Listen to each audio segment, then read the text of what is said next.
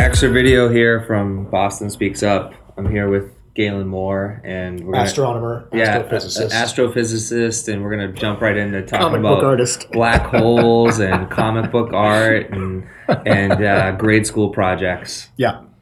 How you that's doing, what I'm here to Galen? talk Thank- about today. thanks for joining us today. No, thanks for inviting me over. It's always a pleasure to be here in East Boston. You know, I, you, you know that I worked here uh, for like six summers. You worked in on bo- boats, right? Yeah, I was like a sailing instructor at Piers That's Park right. Sailing Center. How are your sailing skills these days? Uh, pretty good, actually. I went out for the first time last weekend when it was beautiful, Okay, and um, yeah, you know, strong to quite strong. nice. And so those six summers, you were actually teaching people how to sail. I was, yeah. Yeah. I started out uh, knowing less than my students, Yeah. which is a great way to, to start and learn. I mean, I was I started out teaching in a youth program, right, which is like my friend called me up and said, you know, hey, will you do this? And I'm like, uh, I don't know that much about sailing. he said, no, you don't have to. You just have to be like a, a good person, Yeah. you know, Yeah. uh, which is really I think what a lot of what you know teaching kids is about, right, in a way. Um, so anyway, yeah, I learned from the kids, and then I taught the adult program, and then I ran it for a little while. Nice. I did a sailing program on the Merrimack River back when I lived was growing up in Methuen. It was it was technically uh, the program was out of Lawrence, Great. and some of the kids that played. I was in middle school, but some of the kids that I knew that were high school soccer players, like that was their job for the summer was to teach kids. Cool. And so I went with my my buddies, and I used to always get in trouble because you know we'd get the sailing down, we'd be sailing, but it was really fun to tip the sailboat. Sure. Yeah. Um, What's what's what's wrong with that? No, it was great. yeah, yeah. And until they take your boat away and they're like, you have to swim all the way back to the shore. Nice, nice. That's how they do in, in Lawrence. Yeah. So you were just mentioning that your son's got a project uh, that pertains to the black hole Oh, no. that we have. Well, so so yeah. So I was with. Uh, so I promised. My, my son is nine, and he's in a comics class. He loves comics. He loves drawing. Loves art, and um, uh, I promised I'd bring him a. Like I'd print out a picture of the black hole, uh, and I'd bring it to him, uh, so he could draw it in a comic. Oh, So I don't know. This could be the first. Like if he produces something in the class today, it could be the first comic drawn, you know, with the, the image of the black hole. well, you're a media guy. You understand this is some value right here. Could be. If he could develop a comic based on the image, I mean, Yeah. who, he well, maybe all other black holes in Yeah, comics up yeah. until now have been fake. Yeah. Basically, this is the first one that will be Yeah. drawn from a real reference point. yeah. Potentially. I mean, I, it probably not. Like probably somebody's already. It's what is it? It's eleven o'clock in the morning. Somebody's Someone's already probably working on it. Somebody's already working. the first, first page of the comic will be this comic uh, that based on a true image. Yeah. Yeah, I think it's it's actually really fascinating to think about how you know our imagination sort of crafts images of what like a black hole looks like or whatever. Things like this. There are there are a lot of things like an atom. You know, there are a lot of things like this that we don't. you know, we have images in our mind because we've seen them in newspapers and in comic books and and in television ads and wherever.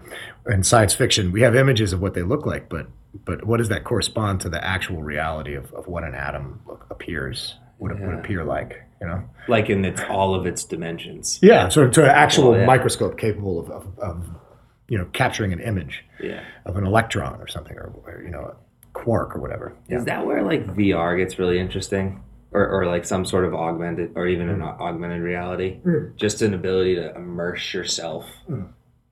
in in around an object, and and and and, and Yeah. view it that way. Well, yeah, like I mean, there are insights that come from that, right? For sure, right? Like when you, right? I mean, Yeah. When you can see something in a, you know, sort of experience it in a different way, it's in a multi-dimensional way Yeah. or more suited for as if as if you were there um, as Right. opposed to through a like i don't know a static like wall like flat view yes, yeah. I mean, it's like everybody learns differently, right? yeah Like some people learn from images and some people from text. This is one of the things we, we talked about incessantly in sailing school, like in sailing school for sailing teachers, was like how some people learn verbally. You talk to them, they learn. Some people they need to see it written down. Other people need to see a picture drawn, and then others need to actually do it. And you think about VR for the one who needs to learn by doing, right? yeah That's the uh, that's that's the benefit. I think about this a lot because i'm curious what So my daughter, so your kids are a little older. My daughter's just she's gonna be two in July, Okay. and I feel like she's gonna be in VR headset by high school, learning Spanish at a cafe in Madrid. That's an interesting poss. Yeah, that's an interesting possibility. I think it's really tricky with kids. I'll say that, and with Yeah. adults too, right? Because the screens are addictive, Yeah, right? And I, I mean, I, I haven't done much with VR. yeah, Uh, there's definitely people in Boston who are much more experts on that, like Sarah Downey, right? Accomplice, yeah. this you know like massive VR geek. Uh, but you know, for for me, like I've experienced it a few times, but I can tell you, even just like text, you know, even just the sort of variable rewards of Twitter, right, are, are addictive.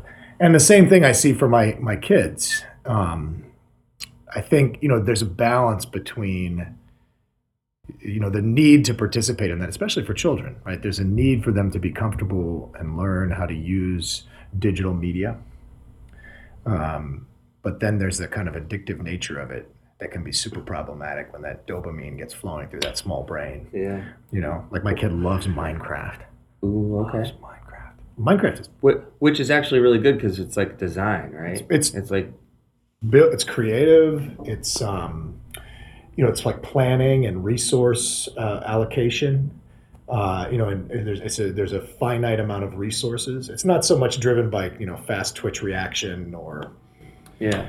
Uh, Yeah. So there's a lot of skills developed through like Minecraft, which I've actually heard this from other parents before. Like I think that's- they choose mine Minecraft over a lot of games. Totally. But then you still want to limit it just because overall like it's screen time. And I actually like I'm curious.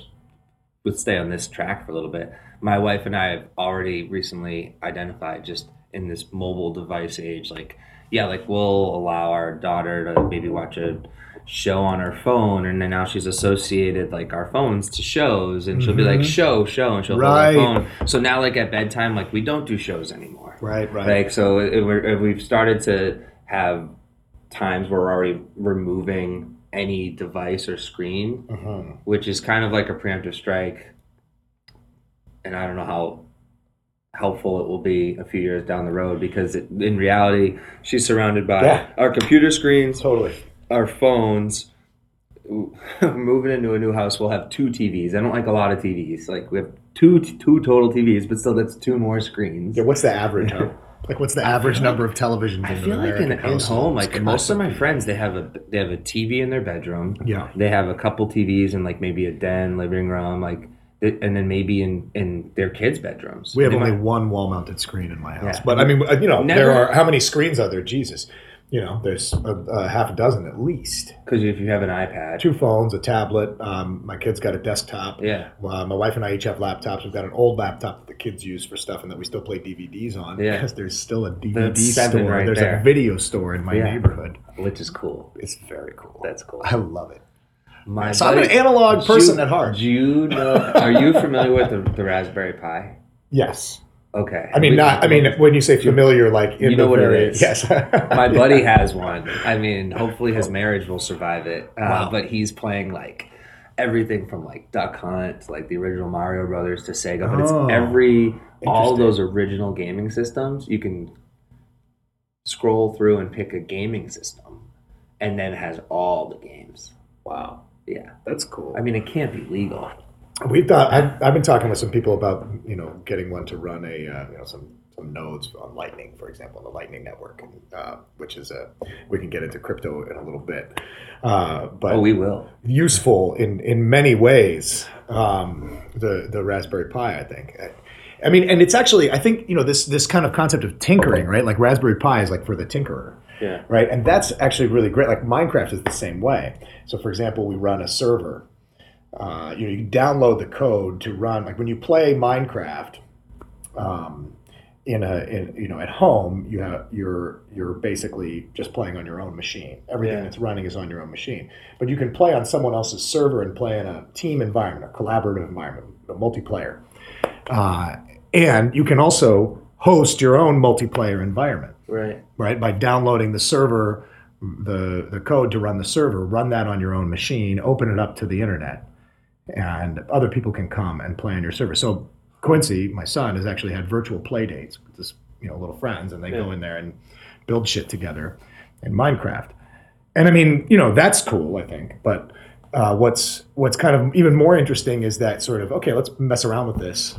You know, I know the first thing about uh, you know networking and um, uh, but you know spending an afternoon figuring that out, you know, it's kind of like you know fixing a bike or Yeah. uh, you know anything else I don't know really jack squat about. Yeah, I could see myself getting really into Minecraft, like in a Yeah. dangerous way. Yeah, Like, I was, yeah, really. It's really fascinating to like build your own world and then inviting people, invite people into it. yeah, and It's like there's something, yeah, something cool. There's something, there's something neat about that for a young child to sort of teaches. It probably instill, instills in your son like you have all the possibilities to like there's there's all these like simple mantras I go by in life where it's like I create my own happiness. Yeah. And it's like your son's literally creating a world. Like Yeah. he's creating fun, he's creating a world, he's creating gaming, he's creating uh, environment. Know, he's and creating an environment for people to interact in. So that's hopefully you can like and that can consequently instill in him things in the physical world. He's getting uh, sort of uh, gratified by that creative impulse and and sharing and also i think Yeah. you know like getting under the hood you know actually Building. getting in and understanding something on a on a on a kind of component level Like the mechanics. yeah Yeah. you know it's like that uh, the book is kind of i think fallen out of fashion a little bit but it used to be like a, this is decades ago but it was a big deal uh, zen and the art of motorcycle maintenance Okay. uh, and it's a it's a good book, uh, and and one of the, the kind of the main principle of it is that you know, and this is always reductionist, but sometimes helpful. Like I mean, it's like stereotypes, but sometimes helpful to understand how people operate. Is basically that the world falls into two categories. The world of people falls into two categories: people who have a romantic mindset and people who have a classical mindset. People who have a romantic mindset, they just want to feel it. They want to experience it. They want to, you know, they don't want to waste their time getting into the nitty gritty. People who have that classical mindset, they, they're tinkerers. They want to get in under the hood, understand every little piece of how it works, and that for them is like a kind of an enjoyment. And so it's like it's like listening to, um, you know, Mahler or something versus listening to Bach. You know, you get the, you know, on the one side the really, you know, swelling of emotion and the experience, and on the other side the kind of like minute, detailed, technical um, approach. Interesting. Well, how would you classify? Not that we can just broad stroke just throw Boston Tech into one of those buckets, but would you more classify engineers and entrepreneurs, startup enthusiasts Yeah. in Boston as more classical? You know, I think that's a fair that's a fair kind of lumping or bucketing to use. Like, I mean, one thing you hear, especially about the venture community here in Boston, is that they want to see the numbers. You know, uh, they're more like more like bankers in that way, right? Whereas out out west, you know, they want to meet you and have dinner with you, or they want to get their hands on. They the want to feel your vibe. Yeah, Yeah, exactly. Which yeah. probably means you know that's Yeah. the reason why like ninety six percent of venture backed companies are led by men Yeah. right? Because Yeah. like there's a little bit too much vibe going. Too much of a club. yeah. much of a gentleman's club. Yeah. exactly. I mean, Yeah. if more people would just pay attention to the numbers, maybe, and not that Boston doesn't suffer from some of the same issues, but um, I think I think that's a kind of a fair uh, characterization. Is that you know Boston has a more maybe technical, not that not that Silicon Valley's technically weak or something, but but there's a more kind of there's a more of a willingness to look ahead and be visionary, right? Which I think is Yeah. ultimately why they've grown to, to such a degree Yeah. of success, right? Like, what are you selling when you sell to a venture capitalist? You're selling future Yeah. future Yeah. potential. Yeah, I actually see Boston, Silicon Valley, and Seattle as similar in that regard. And I see uh, like Los Angeles as being different Mm. and more romantic. Mm. And just having been there, like I, a lot of the startups in LA that Yeah, get $10 million A rounds that don't have their economic model figured out, but have like some grandiose, like aspirational, like whimsical sort of big idea. Bowfinger style. Yeah, and they just Did you kinda see that movie? Yeah, actually, yeah, yeah, yeah, pretty much. Like when I think of like Silicon Beach, like that's a lot of the. the I, Oh, I think wow. I think there's if you're a romantic entrepreneur, go to LA.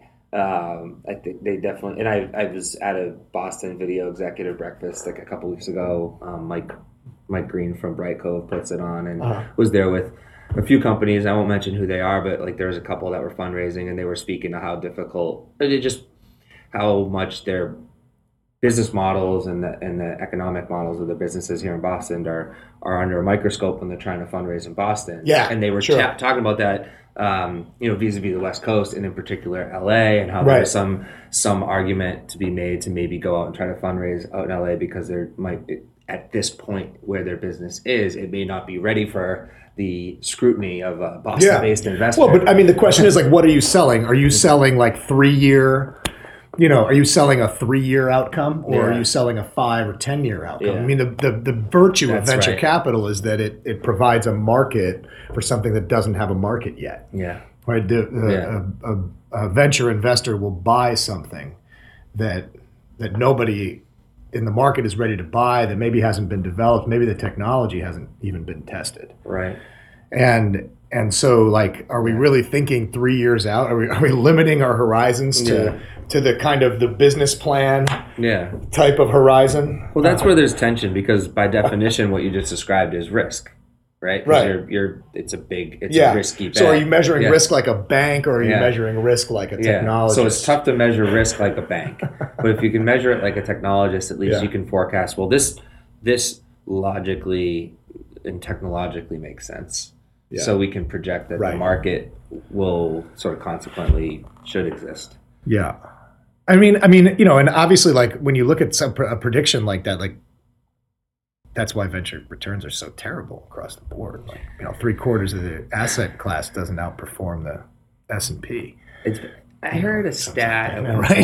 point. I don't know what the latest numbers on that were, but that was historically the, the Well, along those lines, so you're, so you're essentially saying like you know t- maybe a quarter Yeah. outperform. So Yeah. similar number. I heard. So we were working with the company out of Denver that acquired a competitive company in the Google advertising marketplace, and they acquired them more so to with and with the understanding that it would just eliminate a competitor, and with the understanding that in in acquisitions that met their profile. Less than twenty five percent of the time, the acquisition was Oh, worth the cost. of course, of course. Yeah. that's great. Yeah. I just started that book, uh, Thinking Fast, Thinking Slow. Okay, and this, Um, this has been recommended. Everybody's talking about Yeah. it, right? And it came out. So I was surprised how long ago it came out. I was just looking at it. It was out in 2011. I wish I Someone must have it. reviewed it recently. I wish I had read it two years ago. right now. Oh, definitely. yeah, Yeah. So um, one of the things you know that, uh, that that he opens up with that I thought was just hilarious in the introduction is like if you you know if you describe somebody and you say oh you know this person is um, quiet shy likes helping others but you know really thrives in an ordered environment uh, and and you know really needs to be in kind of structured and, and kind of obsesses over detail now, is is Johnny, whom I've just described to you, more likely to become a farmer or a librarian? You're going to say librarian. Yeah, I would say librarian, Yeah, of course, yeah, right? yeah. But what you don't know is that there are 20 male farmers for every one male librarian in the United States. So right? very, there's, Right? there's there's scarcity in the, in the role for, for, for all the Johnnies. Eh, I mean, it's just like, what's the what are the odds that. Johnny's going to be a librarian or a farmer? You know what? It doesn't matter what his personality Doesn't is. matter. You know, it's going to be his personality is going to have to be pretty strongly indisposed to being a farmer for him to be for it to be more likely for him to become a librarian with a twenty x. You know, statistical Does that get applied? weight, right? So can you apply, So- can you apply that to all the truckers in the trucking industry getting automated? And hey, like these, that, that, that may be their mo, mo, most ideal. well, job. what's the what's the likely outcome, or you know, what what's the you know. I mean, people tend to. I mean, he was using it. The author was using it as a uh, Daniel was the Can- Kahneman was using it as a uh, illustration of a uh, of a um, of a. Um, it's not the availability bias, but it's the uh, it's like the the rep. Uh, the example bias. That's not what he calls it. Anyway um, you have an example you understand so you're biased toward making a decision that way. But i think it relates to what you were saying about you know most you know many many companies may be evaluating strategic acquisitions and thinking will this acquisition be successful? Will it you know, you know add to our ebitda Yeah. or something or will it you know Yeah. will it be important to our business will we be able to integrate it successfully and what they should be looking at is the fact that their odds of succeeding in any of those measures of success are, are vanishingly small Yeah. Yeah. it's, I mean, Yeah. you know, depending on the track record of an individual company, there are outliers, but across the board, you look at most acquisitions are failures. I, I mean, Yeah. anecdotally, I would say that that's probably the truth. Anecdotally, but and apparently, like statistically, because it's these these acquisitions are public record. I, I get the the stat. I, was yeah, I'm sure somebody's got the someone you know, someone's crunched, set or someone's somebody's crunched got the numbers, and this Sure. company at least was humble enough to admit that Yeah, you know, in part, they were acquiring this company with the understanding that it was more likely than not yeah, that they would not achieve the amount of uh, profit right. from the, to justify the acquisition Justify the cost, but Yeah. the opportunity cost that they gained in the market, all kinds of other ways to measure value. was how they were going to measure the value. Totally, totally, or maybe just the talent Yeah. that they brought in. uh, Any number of reasons, uh, but I think um, I mean you, you see the flameouts, right? You see like the the Bayer buying Monsanto. Yeah, You know the, the real, truly disastrous, yeah, awful, cringeworthy ones. yeah. But I think in general, like if you if you looked at most of them from some from any kind of objective perspective, I, I would say probably the success rate of, of merger and acquisition is is similar to the success rate of venture capital, yeah, right? I mean, it's Yeah. it's probably not yeah. you know. I, Yeah, that's kind of why when you're talking about VC, I jump to M and A because I feel Yeah. like that they're sim- they're they're similarly uh, yeah, modest success rates, like Right. you know sub certainly sub fifty, but maybe even sub tw- who sub. knows? They're, Who knows? they're like Yeah. sub I'm, twenty I'm speaking from a position of complete ignorance, which is which is the best, It's the best. the best. Kind of the place most all speak from, and, and hopefully enough of us can be humble enough to admit that. I mean, we're all just kind of faking it till we make But it. But arrogant enough to keep talking. Yeah. yeah. Uh, you just kind of triggered me into. I'm, I'm thinking of all this talking we're doing and, and your deep uh, knowledge on uh, VC and startups, and, and I'm having a flashback to Mass High Tech, Galen. Oh wow, that's yeah. what I. That's that's when I met you. that was a long time ago. What year was that? That was so I started at Mass High Tech, which was a print publication covering the technology industry. Print. Uh, yeah, yeah. Mass High Tech was a print publication that had a um, it had a model that I don't think anybody uses anymore, which is basically a selective au- audience. Like they would, you, you sort of had to be quote unquote invited to to to receive it, to receive the print edition. And uh, the, the you know they had a digital they had a website, uh, but So it had this air of exclusivity to it. The, I mean, it was it was a Like promise was to the advertisers. Like nobody's reading this except whatever director and above at technology companies in the New England region, Mhm. right? And um, Were you responsible for helping with the model then, or were you just No. you were just reporting? yeah, I was a, I was a reporter, and when I came on mid two thousands. late, yeah, two thousand eight. 2008. I had been I had been working at a publication called Boston Now, which was a startup uh, competitor to the Metro. It was a free daily, uh, uh, started by some of the same people who were involved in the Metro and also were behind AM New York and um, uh, the one in Long Island, Newsday. Um, all free dailies, and uh, uh, that startup was backed by Icelandic corporate VC uh, which doomed it well before the the shit hit the fan for the rest of the global economy. Around March of 2000 uh, of 2008 was when um, Iceland, Mm, you know, really uh, really melted down. right. Uh, and and you know it was I guess you might have read the tea leaves then, but not that many people did. hmm Uh, so anyway, um, that that folded, and um, I landed at, at Mass High Tech, uh, covering internet and venture capital. Which uh, my editor at the time, Doug Banks, who's now the um, who's now the editor at uh, uh, Boston Business Journal, um, said was like, you know, hey, this is a shitty beat, but you know, you're new. You know, and as it turned out, It's kind of a sec, and now it's a sexy beat. well, so at the time, everybody thought like you know, uh, you know, people had sort of like in the back of their minds acknowledged that the battle to be like the the, the you know the center of software technology, venture capital was was lost, was Mhm. gone. They, they hadn't really acknowledged it up front.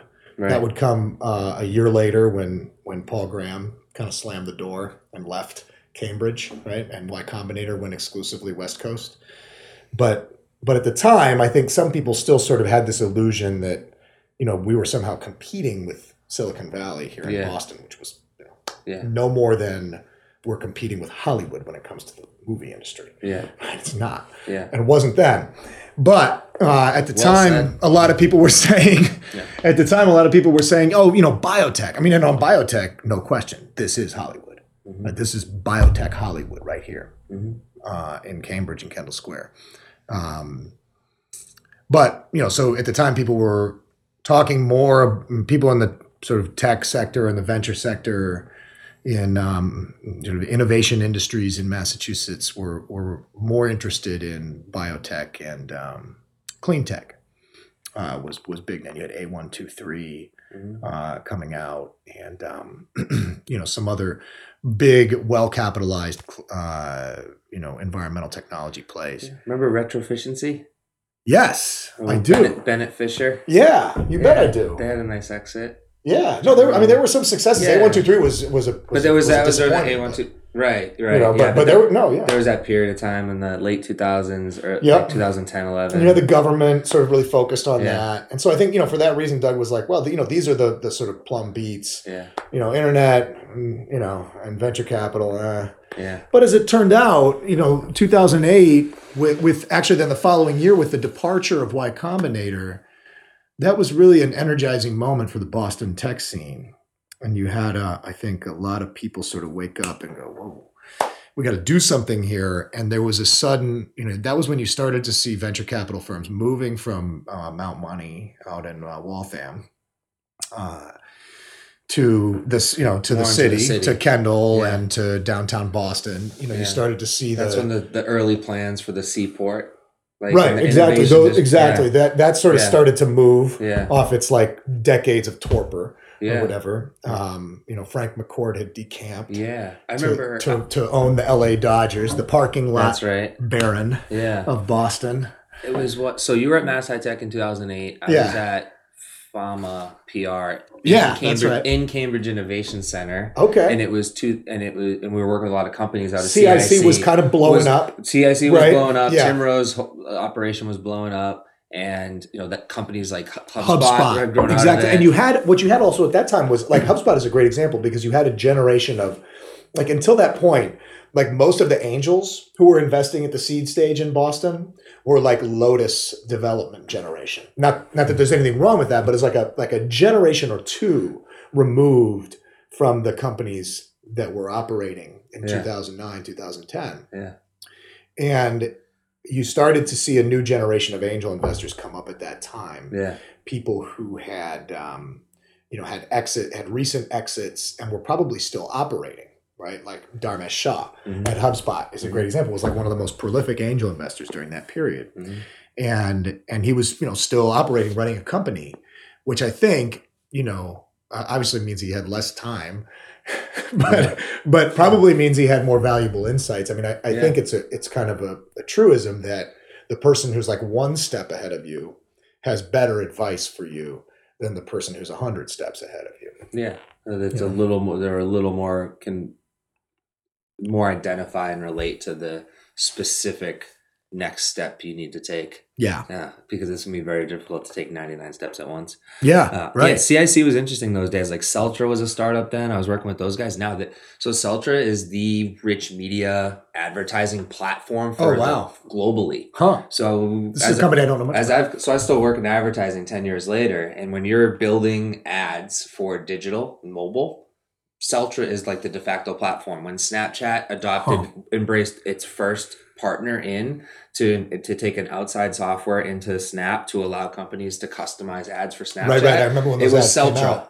Okay. Yeah, so this is a small company out of CIC that's that's blown up. So How, just- how big are they now? Like roughly. they're pro- I mean they might they might not quite be a hundred people, Uh-huh. um, but they're certainly It's one of the things I, I kind of like about Boston. Yeah, There's like a dozen companies like that. but that they own the heard of. space and that's what's Yeah. important and when you go to vegas for ces like Celtra's got billboards going down Wow. uh, the main drag Wow. and they're like right up next you know they're they've billboards competing with the apple billboards this past C year. E C E L T R A? yeah Uh-huh. yeah um Um, That's Mia Miha Mikek is, Okay. is Oh, that name's familiar. and his wife um, Maya Okay. And David George who's the CEO at Pixability now Oh, okay. he was like yeah. the CFO, Yeah. For a while. Um, they had a really strong leadership team, Yeah. and they have tech. They had some some of their tech team was in Europe. Uh, You know, Boston has always been like whatever New Englanders have always been bad at like telling telling their own, yeah, you know, story. yeah, And and I think, you know, that's part of the reason why you see companies like that that are a little bit behind the scenes thrive, yeah, you know, Yeah. uh, that are that are less sexy, that are more B2B yeah, uh, here. And I mean, that's, you know, that's not a that's not really an answer to the question of why we don't have, you know, bigger companies here, right? That's not like, you know, you can grow huge companies in that space. yeah, in, in any B2B, like there are plenty of you know companies that dwarf any of the companies, public or private, operating in Boston that are also you know unsexy and you never hear about, yeah. right? Oh yeah, So so I you know the, the sort of this put aside the question of why in Boston DNA do we do we tend to you know hit so many singles or doubles or whatever and, and hit so few home runs. The the um the the, but what I think also came about in 2009 and 2010 was a you know with fresh blood in the ecosystem you know let's not use that word ecosystem but fresh blood in the tech scene yeah, here you started seeing people with more of a of a willingness to to promote market to to you know to um, to gather people and celebrate so that was you know around the time that um, you, know, you saw like uh, Sarah Hodges Jennifer Lum Dave Balter um, and BostInno right uh, I really want to meet Sarah. I love, I love. She's a great follow on Twitter. Yeah Yeah, totally she's- she's- and i mean yeah. peop, you know people like that i think in that era were were operating investing and also doing a lot advocating. to yeah to mm-hmm. kind of to Yeah. to sort of hype right Yeah, like bringing some hype which like to the to the new england mindset is like well why would you hype you know hype is like a neg it does have a negative connotation but i think you you need some of that in order to get the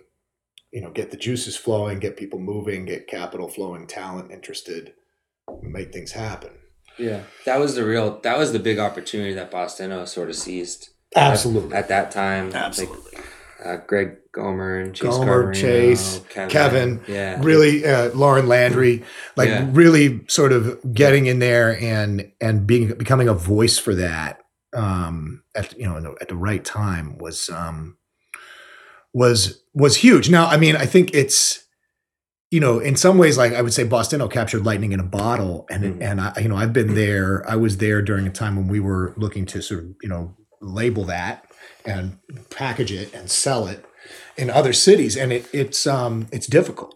Yeah. You know, like it's. Uh, I mean, I think uh, what was Streetwise Media is now called American Inno, Mhm. and it's in um, uh, some six or Thirteen- seven. thirteen cities Holy now. They just announced Tampa. I was very surprised. I, I thought it was. A, I didn't realize it Tampa's shot cool. past ten. Yeah, it's interesting. Uh, I like Tampa. Yeah, under Yeah. the radar markets. Yeah. Yeah. Well, there's things happening there. There's things happening. I mean, there's things happening everywhere. but there's things happening everywhere, and it's like it's the. I, I think strategically they're going after markets that are underserved. yeah. Whereas, like I talked to, yeah, Similar to the Techstars model, for Yeah, example. very like, like people yeah. asked, like David Cohen from Techstars, like a while back, you know, what, what, why not Silicon Valley? It's like, well, it's not like I'm, you know, anti Silicon Valley. I'm just pro everywhere else. yeah, And Silicon, you know, there's enough people yeah, in in the Valley and in New York, yeah, and the second tier and you know third tier markets. There's a lot happening, but I think, you know, there's a like again, there was like a there was like a kind of almost like a little renaissance happening in Boston at that Yeah. time yeah. in 2009. Yeah, Lauren described it well. Lauren Lauren described it well, like sort of long lines like it, it was a, it was a little bit of lightning in the bottle, but BostInno captured that the rally cry for Bostonians Yeah. that cared about tech was, Right. "Hey, we like, hey, we compete with Silicon Valley," and whether or not like where there was merits or not, it didn't matter. It doesn't matter. It's It just, it- it- right. yeah. Look around you. Yeah, Right? like this it is a great place yeah, it was to like work. it was like you couldn't really go even It's then. the now rent even is so more. goddamn high. I know. That's what I'm saying. Well, so even then, know? and ten years later, the Yeah. rents are ridiculous. But even then, like rents were oh, were were, oh were manageable. God. but you, it was tough to go out in a bar in Boston or Cambridge or Somerville. I was in Davis Square Yeah. and not strike up a conversation with someone who worked in tech. Totally. And that was ten years ago, and it's Totally. only gotten more dense. It's it's it's um there's an industry here. It's a, it's a, and, and so I would say also, by the way, not just tech, but a kind of, a, and, and this is Yeah. certainly centered around tech, but I think the demographic trend that's more, maybe also more, more important is millennials entering the workforce, Mhm. right? So millennials, and I, you know, I hate the term, uh, are the, the sort of generational, you know, even on the kind of, on the, when they're on applied with some level of rigor, Yeah. strike me as arbitrary and bullshit, right? Like we're all, you know, like you, what is it? What's the, um, what's, what's the analogy? Like if, if the universe was formed in a calendar year, uh, like, you know, human life on earth would be like 10 minutes towards sunset on December 31st or something like that. Yeah. You know, 10 minutes Yeah. before midnight, before the bell, before the apple drops in New York would, would be human life on earth. So we're all, I we mean, don't have to categorize. like, yeah, we, yeah, we, we don't have to be like, oh, I'm different from you because you're a member of the silent generation. Like, who- you know, it's like, honestly. Yeah. But, but I would say like eh, there are important demographic trends in the economy, and and you saw the rise of of the millennial generation entering the workforce, and and so that was you know that was happening. That's happened now. Mhm. Now the lar- you know the largest bubble in the workforce, right? Uh, and and um, and that was happening then. And so necessarily, I think because of you know where where industry and momentum was, that was you know the attention in that area was focused on tech. But I think you also had just a lot of people coming to Boston, right, taking jobs here, working here, maybe graduating college here and staying here, right. And and even if they weren't working in tech, they were thinking about it Yeah. and interested in it Yeah. and they were also interested in social Yeah. and everything else and that's why you know you, you look at the path that BostInno took at that time right they hired sports writers Yeah. They went city news writers Yeah. and and the vision at that time was was you could be a sort of a you know a, a boston globe for the new for a new generation Yeah. um you know i think as it you know as it turns out you know ad supported news media is hard Yeah. Yeah. and there's a couple big. I mean, you still got the Herald in addition to the Globe, so that perhaps is a bit too grandiose and just a bit too horizontal to yeah focus. And the the economics of having that the depth of reporting across yeah that many verticals is, is tough. Very much so, and tough for for advertisers to grasp.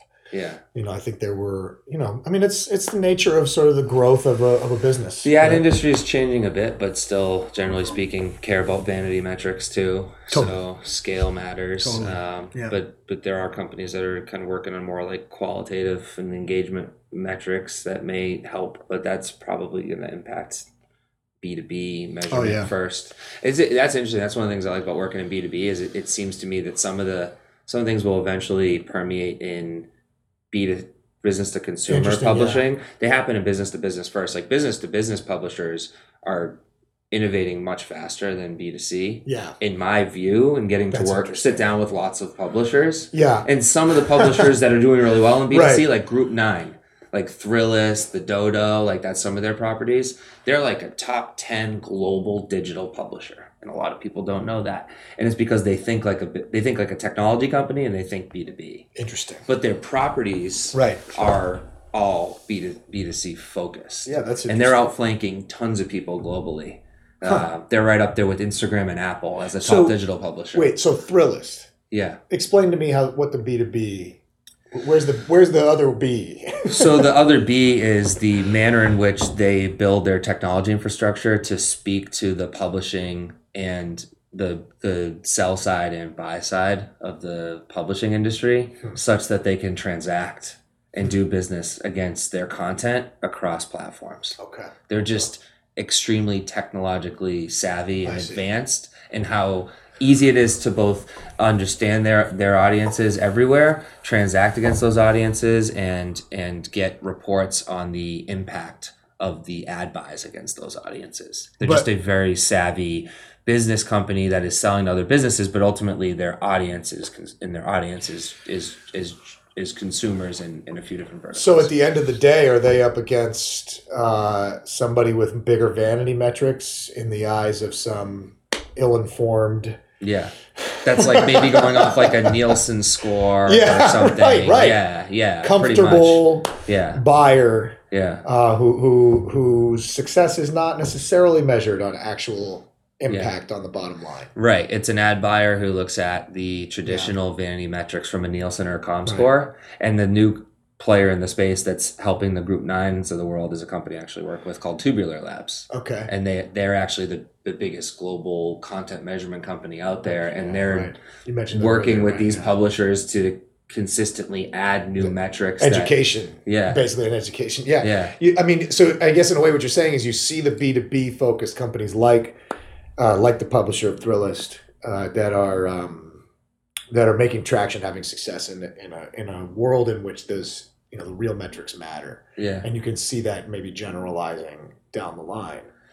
Yeah. It's interesting to me because you know in in the crypto space, everybody is. Um, Everybody is focused on this idea that you can uh, that, that you can you know uh, uh, on not everybody but a lot of people are focused on this idea that you can somehow improve publishing and advertising right that you can improve the experience of the reader Mhm. fewer ads better ads Yeah. uh, you know micro payments Yeah. uh, and that all this could be done uh, over uh, some form of permissionless blockchain ledger Mhm. right with uh, with some kind of a of, you know magic internet money Mhm. to facilitate the whole thing uh, and and uh, you know i mean while yes that vision makes it easier to raise a lot of money from retail investors uh, a savvier vision might be to look at doing something like that in a b2b context Absolutely.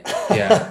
Yeah. So so let's actually let's so let's double click into into to blockchain Sure. and, and crypto. I mean you like talk us talk talk me through going from BostInno and founding Token Report and the Sure. the interest in crypto assets and blockchain technologies in general, which has remained your focus um, now with with uh, Canary.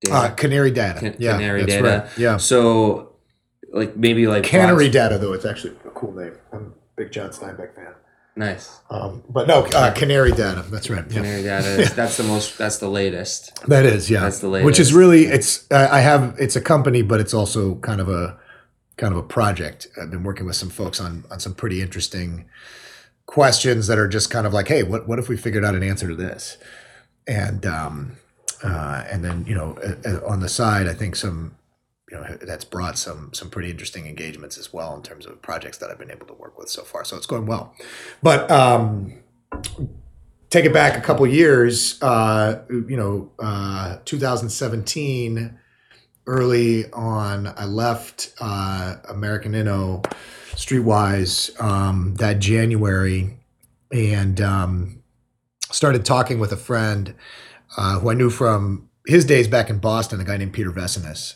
uh, who is um, a serial entrepreneur and has been doing things in blockchain and crypto since about 2011. And um, you know, he he and I started talking about the lack of good information resources in uh, in crypto at the time. It was things were the, the sort of uh, the bull run had had begun, but it hadn't gone insane Right. Yet. So, like uh, Ethereum, for example, was trading in the single digits. Um, uh, you know, Bitcoin, I think had had just crossed a, a thousand uh, a little while before that for the first time since like 2014, maybe if I'm not mistaken. But it was 2017, so it was about to pop off. Things were about Yeah. to really, really Okay. just get nuts. Yeah. Uh, and, and so, so we started thinking about okay, well, what, you know, so at the time, you know, CoinDesk is kind of like you could say like kind of like the TechCrunch of crypto. Sure. um, and they were not covering uh, new token issuance at all. Like they were doing great coverage of Bitcoin and some of the altcoins like Litecoin, for example, um, maybe even Dogecoin, uh, which is a meme token uh, that was developed as a joke uh, and turned into. I don't know, uh, you know, a few billion dollar market cap or a few hundred million dollar market cap uh, token, um, but not really looking at the ICOs that were popping up, that were starting to pop up at that time. Uh, so that's where we decided to focus. We felt like there was, you know, there was basically CoinDesk and a, and a vast sea of shit Mhm. in terms of um, intelligence on the market. in terms of just yeah market just news even Yeah. let alone analysis Yeah. uh, you know coindesk was really the only reputable outlet out there and they they were i think making a conscious decision not to cover icos Mhm. um, so so we waded into that space uh, with an investor newsletter which i think you know gained in popularity fairly quickly uh, people valued the sort of in-depth insight okay here's this issuance coming up Yeah. um, and you know here's what to know about it. Here's a here's a look at you know where there might be conflicts of interest between the issuer and the token holder this kind of thing. Uh, here's the you know even just the kind of bare data on like what's the total token supply and some of those kind of bare numbers help people make decisions about whether that was interesting or not. Uh, so you know fairly quickly the the the the amount of new token issuance got completely out of hand right there were uh, you know by the summer for example of that year there were uh, you know somewhere near 20 or 30 a week that we were aware of and Yeah. and we were really just tracking the ones marketed in english hmm so there was a whole other sea of things happening in asia uh, and and maybe also in eastern europe Mhm. that, that wasn't even really touching our radar hmm and for us, the the key problem became how do you filter, you know, how do you filter this in a way that makes sense? Uh, because you would see things that you would dismiss, pop off, and and close, you know, a twenty million dollar um, ICO in a matter of minutes or hours or days. So we started to look at okay, what are some of the things that would signal that that's going to happen? What are some, what, you know, and also first of all, what are the ways we can get our arms around this whole thing? Right. Yeah, what are the data feeds we can bring in? Yeah. that would say, you know, that would differentiate without being like, oh yeah, you know, I mean, oh yeah, this website looks like it was built by an Eastern European. You know, like the sort of social filters that would otherwise sort of inform you about what's a good investment or not, Yeah. maybe weren't relevant in this space, right? And uh, you know, uh, and and sort of what are some more objective metrics you could apply? Like if this was truly becoming global, democratized access to capital, right? And if truly, right, like a some genius in a basement in Estonia could come up with uh, something world changing uh, that was worthy of investment, how would you kind of how would you look at that and map it against patterns of other things that that turned out to be successful? And then you know have a little red light go off on your dashboard that said you know check out this company in Estonia. That was really what we were building uh, at Token Report, and um, you know I think in hindsight, like in hindsight, like actually as it turns out, okay, so so a lot of people look at what happened in 2017 and like, oh, that was scams, total shit coins. Like I might agree with you, total shit coins, but I think probably most of it was not actually scammy by intent. Mhm. Right? These were entrepreneurs who had who saw a path to capital, Yeah. had true belief in what they were doing, and, and were going after capital to pursue that vision. Uh, were being honest to to the degree that they were capable, or you know, at least intending to be honest. Um, being honest, but maybe not being as transparent as they should have been, given that they were basically crowdfunding. Right? There's a certain level, I think, of transparency and disclosure that should come with that. Yeah. So there were certainly a lot of projects that that probably weren't meeting those standards, um, but at the same time were, um, you know, again, I, I think calling them scams is um, is just painting with too broad a brush. Right. So not to excuse that, because as it turned out, a lot of people lost money uh, investing in projects like that. Most of those things have gone to zero. Even the ones that raised money are now finding themselves incapable of shipping product, uh, or if they are capable of shipping a product, nobody wants it. Bottom line, uh, everybody thought it was 1996, and it turns out it was really like 1972. You know Yeah. or whatever, right? And we, I mean, we, you know, we wrote about that at the time, um, you know, looking at like what, where are we in this sort of cycle of of the shift of paradigm shift, right? Are we, you know, has the has the microchip just been invented? Has Netscape just gone public, or in fact, are we, you know, just going from, um, you know, batch processing to stream on mainframes? You know, and and and so I think you know the the lesson of 2017 is that this is going to be a lot longer. There are a lot of things we got to figure out. We should Mhm. slow down, Mhm. get back in the garage, and start tinkering. And um, you know, Token Report uh, was ultimately acquired, um, and but you know, I would it was not a a stellar outcome. Um, really, kind of a, a, any port in a storm. Acquired by situation. New Alchemy. New Alchemy is the company, that's right, uh, which is Peter Vessenes's company, uh, the guy I mentioned earlier, uh, who was, you know, helped me form the idea of the company, was an investor and a customer. Uh, and, and so, you know, really this was like a sort of a, a, a, uh inside uh, round, if you will.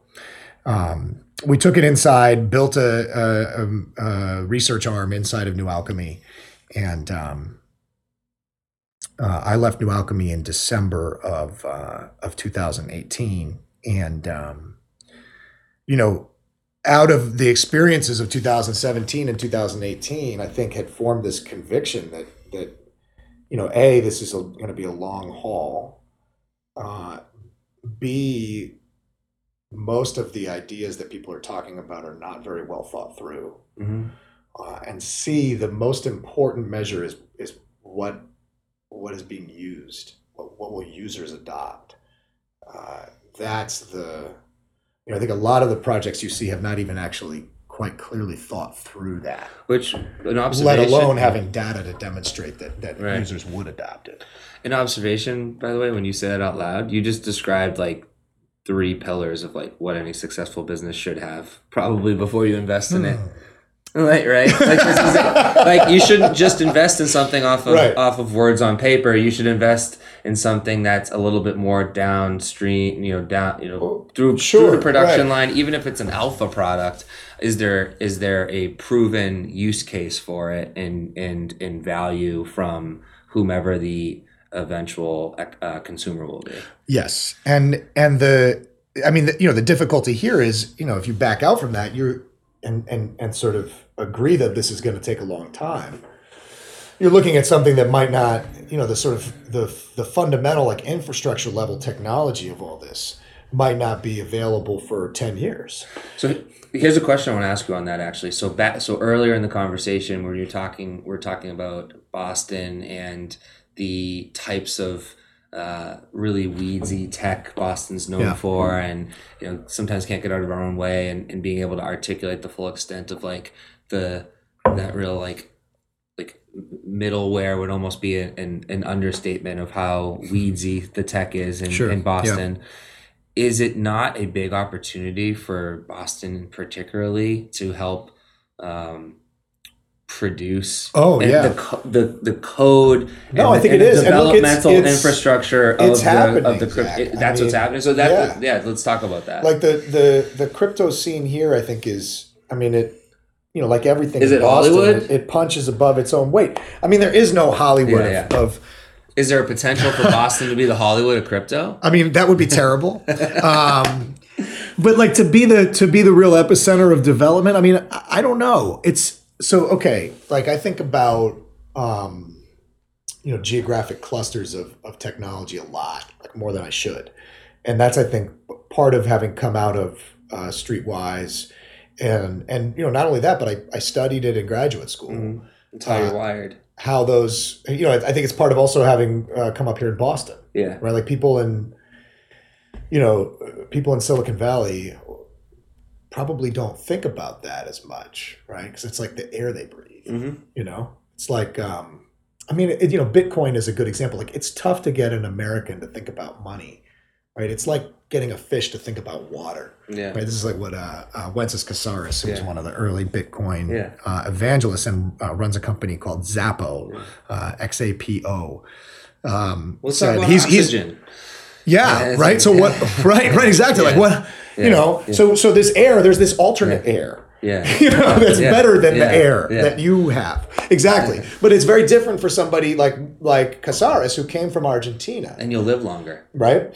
Like this guy growing up, you know, had, saw his family go through three currency crises. Hmm. You know, like similar to what Argentina's going through now, right? The currency was devalued. Uh, you know, sort of like whatever your paycheck that you took home last week is not what it is this week. Not because the amount is less, but because you can't buy bread with it anymore or something, right?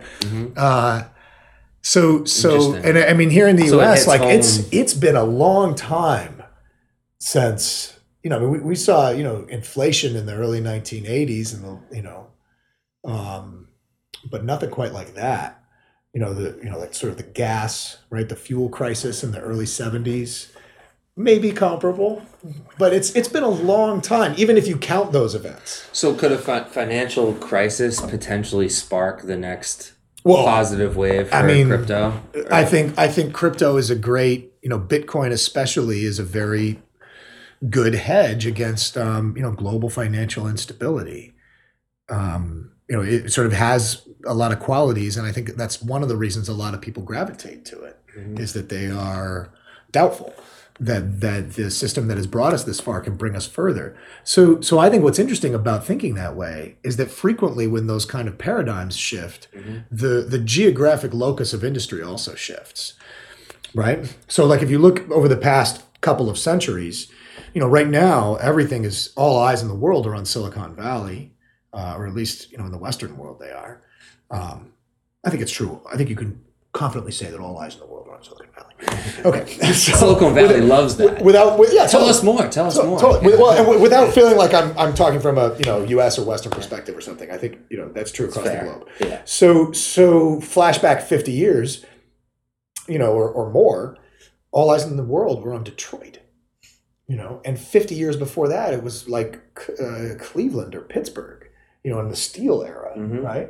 And then 50 years before that, it was you know Liverpool, right? Mhm. Lancashire County, in in the UK Mm. uh, right so like the center of industry like through the through the history of industrial revolutions right with each kind of shift in the in the industrial paradigm the geographic center shifts so i think there i think we may be approaching a time it's very hard to imagine and people will be like oh you're crazy but i think we may be approaching a time where that center moves from silicon valley to somewhere else now would i you know would i put my chips on boston?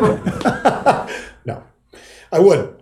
But i do think that boston has a lot to contribute in this story and is doing so uh, and and one thing you know again you know similar to 2009 one thing that's missing i think is a telling that story Mhm. well and b bringing people together in ways that facilitate growth and development um, And the first one's going to feed the second one because if the story is told well and more people just un- comprehend what's going on, generally other collaborators will gravitate toward those ideas Exactly. and things and, and work. exactly it just makes Yeah. it it, it Yeah. sort of reduces i don't know reduces friction, or something 100%, it just yeah. makes it or gives gives you know adds It- it fuel inspires whatever confidence. analogy you want yeah Very large Right. talent pool in Boston and many other uh, Yeah. uh, uh, tech communities, but it will inspire confidence in young talent to Yeah. gravitate towards those ideas Well, and those projects. And so one of the things that I think is actually really interesting. So so I've had some interesting conversations with um, with Corbin Pon, who's the co-founder of Thesis, which is um, which is actually a really interesting company, A16Z backed, and um, developing a, a privacy oriented layer two solution. So basically. Not to get too much into the weeds, but if you want to transact with uh, over a smart contract, right, over a blockchain, you want to do something with another counterparty where everything that happens in the contract, the fulfillment of the contract, is basically governed by code rather than by legal code. Uh, and you want to inject some data into that. You want to share some data as part of that transaction, but you don't want to share it entirely with your counterparty, let alone with the world, because Right. remember we're talking about public permissionless blockchains like Ethereum and Bitcoin here right? right? Uh, you can use a layer, you know, the, the idea behind Keep is you could use a, a layer two above the layer one protocol where you would store that data and then it would be shared in a secure way, right? Anyway, fa- cool project. Corbin and I have been talking about the different needs of, of different communities, right? We talk about the tech community in a kind of a monolithic way, but really the tech community is a lot of different communities. So we do have a fair amount of, of people in the business community in Boston doing events, doing meetups, right? Getting together and, and sort of talking about blockchain and crypto.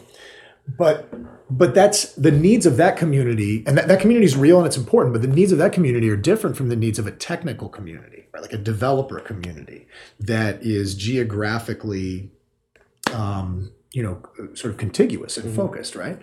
Uh, and I think, you know, that's an area where Boston, there there are so there's so much untapped resource and Yeah. talent here, and we could do better to bring together um, a technical community around crypto and blockchain.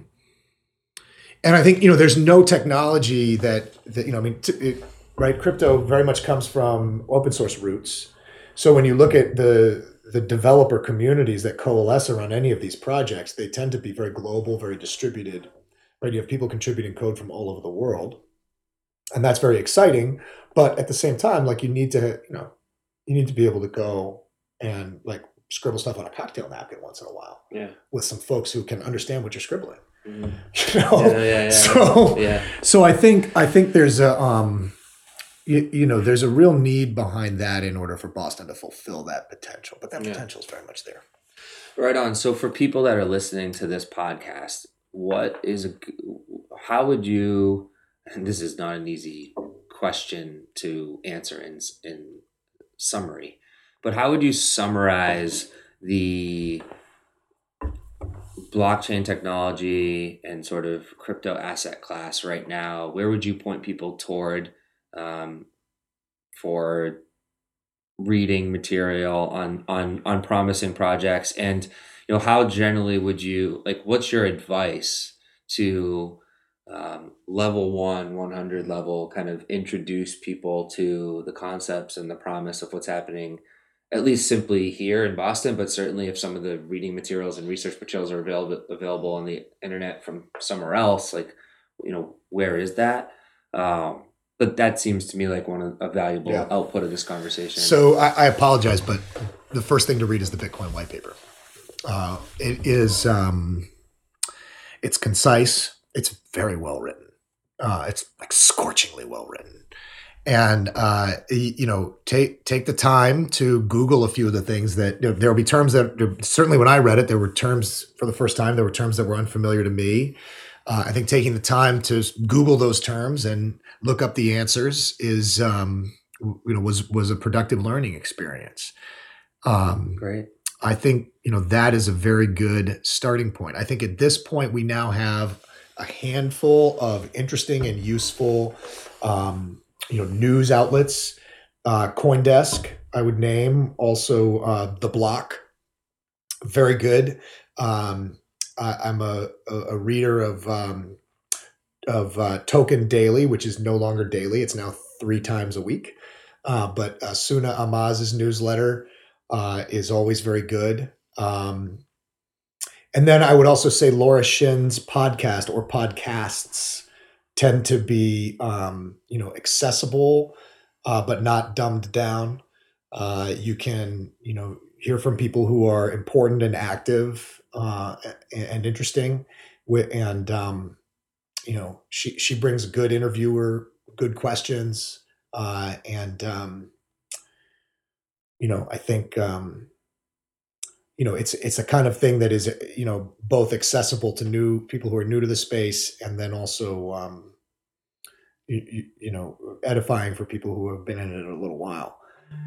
You know, there's there's a bit of a narrative in crypto around like, well, when did you get in? And like, oh, you know, like I, I was like all the podcasts, like their first question to the guest is like, so when did you get into crypto? What's your sort of origin story of that? And I I can't wait for the time when we get beyond that? Yeah. because it's like who cares? Yeah. You know? Um i think what's you know what's far more interesting is what ideas do you have to contribute today? And and you know it's really compelling and exciting to have a mix of people who are new who who bring a fresh perspective uh, and people who are og's uh, who have been you know came in when it was a sort of a libertarian movement right? That's a really interesting perspective. I Mhm. heard uh, David Chaum who started one of the first cryptocurrencies uh, uh, called ecash back in the uh, like late 90s i think. Um, maybe even earlier than that. Jeez. Uh, I, I heard him speak in san francisco uh, last year and uh, and that was that was just great to hear his perspective right? Even though you know that perspective is not necessarily the most relevant or applicable today it still informs. And the same thing goes for somebody who just came in and like read everything they could and has been studying this for a month right? Their perspective is is different from mine different from David Chaum's you know and and different from somebody who's been in since the early days of bitcoin. So um i think it is one of these things where you do have to kind of have a little bit of an obsession or commitment yeah it's it's hard to be like, oh, I'm just going to read this one thing and then I'm going to know all about it and it's good. There's a lot to unpack, a lot to understand, Um, um, you know, it, because again, like it involves thinking differently about something that you're used to kind of just taking for granted, Sure. right? Which is money and Yeah. and ownership, Yeah. right? Like you own your house, people, people don't question that. You own Apple stock, you don't question that. You don't like think about how does that work? What does that mean, Yeah. right? Wh- wh- What's the structure of ownership and governance that I'm tied into? Yeah. right? And what are the, some alternative structures of ownership and governance that might exist out there? You start by reading the Bitcoin white paper, and all of a sudden it opens up the idea that there's a whole other way of doing this that we haven't thought about, and that's really the seed of um, of everything that people are doing here. Uh, and I think ultimately what will you know what will result in in something really new that probably we can't even really imagine today. Well said. Seems to me the getting right down to the brass tacks with the OGs as to what they have worked on and what they're working on, and transferring that knowledge to your point a few times, like important storytelling, getting those messages from those working on interesting, forward thinking, uh, new class of, of crypto assets and communicating that to, you know, we'll say the layman uh, but the uh, certainly the layman tech person that's that's gen, genuinely interested. Yeah, So reading the Bitcoin white paper is um, it's, it's something I haven't done. I should do. I've read excerpts from it. My takeaway from things lightly that I pulled away from it is that it it spoke to me about the why it spoke to me was it spoke to vulnerability hmm and and it and the, and and consequently I- I felt more I was more compelled to question my uh, otherwise uh, acceptance of the way that I generally go about contracts with Sure. in life whether it's the home I just bought or uh, a car I purchased or Yeah. a contract I have with the client like it just had me completely rethink like what a transaction the mechanics underneath the transaction so that i feel like that will that's the sort um, it's interesting that you pointed at bitcoin because yeah maybe and then oftentimes in markets when when i'm helping a company communicate their value we just focus on like well let's talk about the problems and what the pro like how those problems like highlight vulnerabilities for those in this market hmm because then everyone will care because hey you're at risk right. there's and there's a better way even though the way that things are right now is what like broadly accepted Right. and is the status quo does not mean that it's actually what is in your best interest Yeah, and I think, I mean, it's it's you know the the, the evidence is not. I, think you know there, there's probably Bitcoin itself and crypto in general has some work to do on that kind of storytelling. The narrative that you can walk across a border with your life savings in your head, right, as a number or a string of numbers and letters, I, I think is pretty compelling, right? It's like awesome, like it Yeah. sort of unlocks a whole lot of different ways of thinking. It just kind of makes you kind of pivot your idea of ownership in your mind. yeah What does it mean to own something? Yeah All of a sudden changes. yeah But but Jesus, I hope to never have to do that in my lifetime. You know, like people often, well, Yeah. you know, you said, well, what's a real use case for crypto? And people are like, well, Venezuela. You know, I'm like, it's true, right? People Yeah. are using Bitcoin as a, you know, as a as a regulatory escape to get around capital controls, currency controls, as an on ramp to the dollar. You know, a, a way, a store of value, uh, basically a digital substitute for gold in case they have to flee the country, yeah right? Um, it's their back door it's Yeah. yeah, it's all Yeah. kinds of things to people in that situation, but but let's all hope that we don't end up in that situation yeah right? And let's work toward a world where we don't. I, think even you know, I, I think we, we should all acknowledge the possibility that those terrible things can happen anywhere in the world. Um, but but at the same time, we should also look for uses of of this new exciting technology that you know don't involve catastrophe yeah uh, you know, but and you know, and again, like you look around the world, and it's not just the Venezuelans who are seeing an erosion of their social contract. Like, ask a British friend what they think about the national health. Yeah. You know, yeah right? Like yeah everywhere, everywhere in the world, I think now, and you know, you you you, you see people who are questioning some of the things you mentioned, right? What are, what is the nature of your relationship with the government? What is the nature of the your transactions with others? yeah what underlies all that and and really you know as it turns out i think money is actually a really helpful kind of language Yeah. when you can become more conversant with what it means, something what it means to own money, what it means to transact in money, or what it means to have debt. Uh, all those concepts help understand those um, those social uh, those social contracts. Yeah.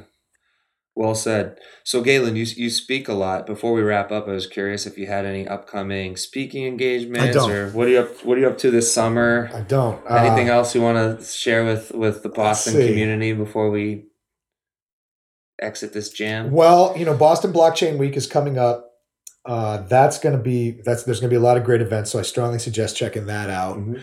um, if you're you know really you know if you're really in and you, you're committed uh, consensus is in new york uh, i think the week right after that that would be the week of the um, uh, the, the 12th or something like that 12th 13th yeah um, so that's a you know that's a big event a lot of people from all over And we're talking crypto May? will be there yeah this is all in may um, Blockchain Week's the first week of May, right?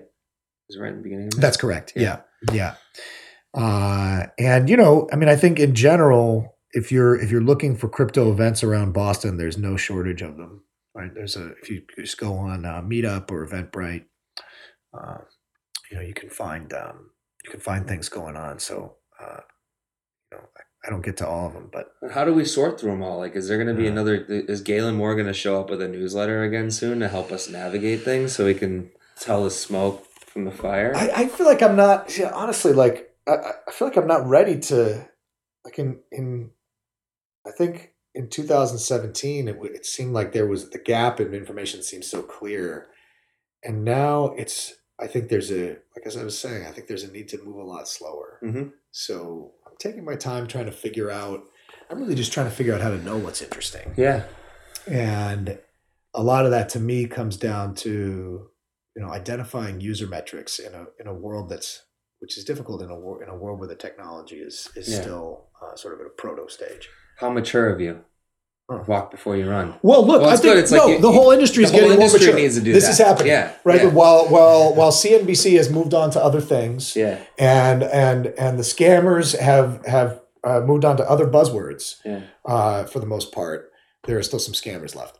Uh, you know, crypto I think is is maturing, Yeah. and so um, you know, crypto. People talk about crypto winter. Um, you know, it's a good thing. It's it's good to be in the garage tinkering. Cool. So now on to some more tinkering. On to some more tinkering. What are you Yeah. What are you tinkering with today Uh, this afternoon? this afternoon, I'm I'm tinkering with some some calls with some partners. Going to inspire people with confidence. Nice. And uh, and then this weekend, I'm tinkering with a, a new home in Beverly. Oh, that's some heavy tinkering. Yeah. Yeah. my wife, uh, my our daughter's second uh, birthday is three months away, but she's like, you got to start working on the backyard right now. Um, and I'm excited. So you can be yeah. done by October. Yeah. yeah. so um, I'm uh, I'm gonna good. I'm gonna be a, a part time uh, landscaper on the weekends Nice. for the next few months. Well, take care of your back. Drink lots of water. Yeah. Thanks, bud. This has been great, Galen. A lot of fun. Yeah, appreciate it. Yeah. All right. Cheers, Boston.